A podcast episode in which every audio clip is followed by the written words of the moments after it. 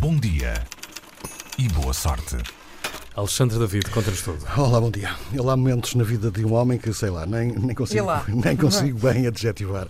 Esta é a história do Sr. Richard Kidwell. É um pacato inglês de 71 anos que, em 2016, teve o azar de ser multado por excesso de velocidade.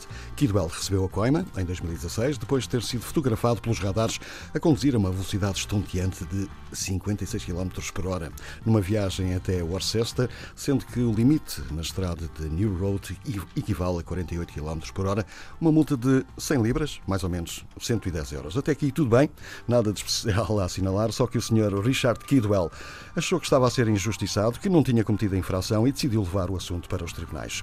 A batalha, que já dura há três anos, foi paga por parte da herança dos filhos.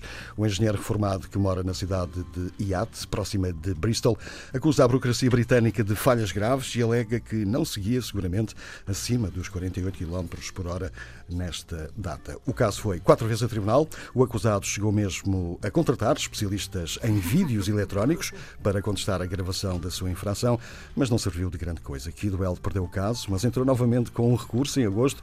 Também foi um fracasso. A questão é que toda esta brincadeira, que não teve graça nenhuma, acabou por custar ao senhor 23 mil euros em honorários de advogados e mais 8 mil em custos de tribunal. Ou seja, gastou mais de 30 mil euros para contestar uma multa de 110 É um euros e ficou a arder. No final, Opa. todo, no final de todo este complicado processo, Richard Kidwell disse apenas: Estou farto deste sistema que atropela os cidadãos.